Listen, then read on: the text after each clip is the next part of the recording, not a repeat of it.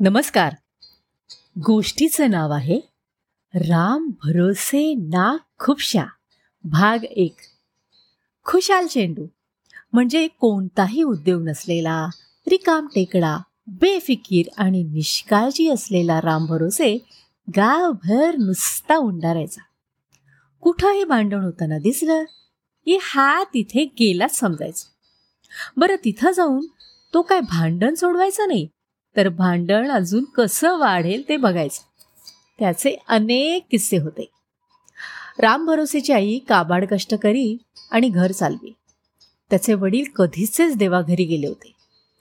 राम भरोसेनं आता कामधंदा करावा आणि चार पैसे कमवावे असं आईला वाटायचं. पण हा दिवसभर लोकांच्या भांडणात नाक खुपसत रिक्काम टेकडे उद्योग करत बसे. एकदा गावात काही साधूंचा जथा आला. गावागावातील देवळांमध्ये मुक्काम करत प्रवचन कीर्तन करत ते साधू राज्यभर फिरायचे. आणि विविध विषयांवर त्यांचा पांडित्यपूर्ण वादविवादही चालत असे. त्याच जथ्यामधल्या दोन साधूंचा एक दिवस देवळाबाहेर वाद सुरू होता. पहिला म्हणाला काल आपण देवाची प्रार्थना केली. त्यात काहीतरी कमतरता राहून गेली बहुतेक. कारण आज गावात एकाही घरातून आपल्याला भिक्षा मिळाली नाही. दुसरा म्हणाला छे छे तसं काही नाही. आपण रोज करतो तशीच प्रार्थना केली. पण देवाला आज आपली परीक्षा पाहण्याची लहर आली असेल. जवळच उभ्या असलेल्या रामभरोसेने ऐकलं आणि तो त्यांच्या जवळ जाऊन म्हणाला तुम्ही दोघेही चुकत आहात. मला असं वाटतं की तुम्ही चुकीच्या वेळी भिक्षा मागायला गेला असा कशी मिळणार भिक्षा तुम्हाला? आपल्या वादात तिसऱ्याच व्यक्तीनं नाक खुपसलेलं बघून साधूंच्या रागाचा पारा चढला. पहिला म्हणाला मी मी तुला शाप देतो. आमच्या वादात अकारण नाक खुपसलं त्यामुळं तुझं नाक लांब होईल. त्याचा शाप ऐकून राम भरोसे हसला आणि म्हणाला स्वतःला फार तपस्वी समजता का हो तुम्ही? असं काय होणार नाही. भिक्षा तर मिळाली नाहीच तुम्हाला. आता जा. जा मंदिरात आणि उपाशी पोटी देवाची भक्ती करत बसा. त्यानं केलेली ही थट्टा सहन न होऊन दुसरा साधूही रागानं लाले लाल झाला आणि म्हणाला तू तू जेव्हा जेव्हा लोकांच्या वादात नाक खुपसशील तेव्हा तेव्हा तुझ्या नाकाची लांबी वाढत राहील. यावर तर राम भरोसे खूप जोरात हसला आणि म्हणाला चे असं काही होणार नाही.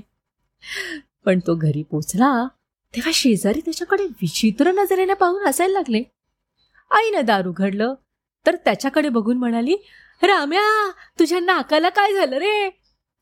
त्यानं आरशात बघितलं आणि दचकलाच. कोणीतरी चिमटीत धरून ओढावत त्याचं नाक थोडं पुढे खेचलं गेलं होतं आणि लांब झालं होतं. राम भरोसेनं काय घडलं ते सगळं आईला सांगितलं. ती घाबरली आणि म्हणाली तू तू आत्ताच्या आत्ता जा बाबा आणि त्यांची माफी मागून ये. तो घाबरला आणि तडक निघाला.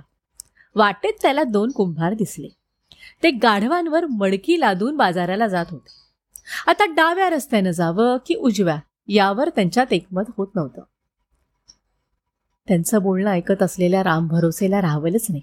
आणि त्याने मध्ये नाक खुपसलंच अरे बाबा कशाला भांडता तुम्हाला अक्कल नसेल ना तर तुमच्या गाढवांना विचारा. ते सांगतील तुमच्या कोणत्या रस्त्यानं जायचं ते. पण यावर कोणी काही बोलण्याच्या आधीच राम भरोसेचं नाक एक इंच लांब झालं आणि ते पाहून दोन्ही कुंभार हसू लागले. आता मात्र राम भरोसेची तंतरली.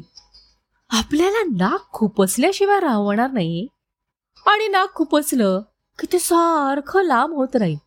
हे त्याच्या लक्षात आलं. आणि तो त्या साधूंना भेटायला धावतच मंदिराच्या दिशेनं निघाला. आता पुढे काय झालं हे ऐकूया पुढच्या भागात.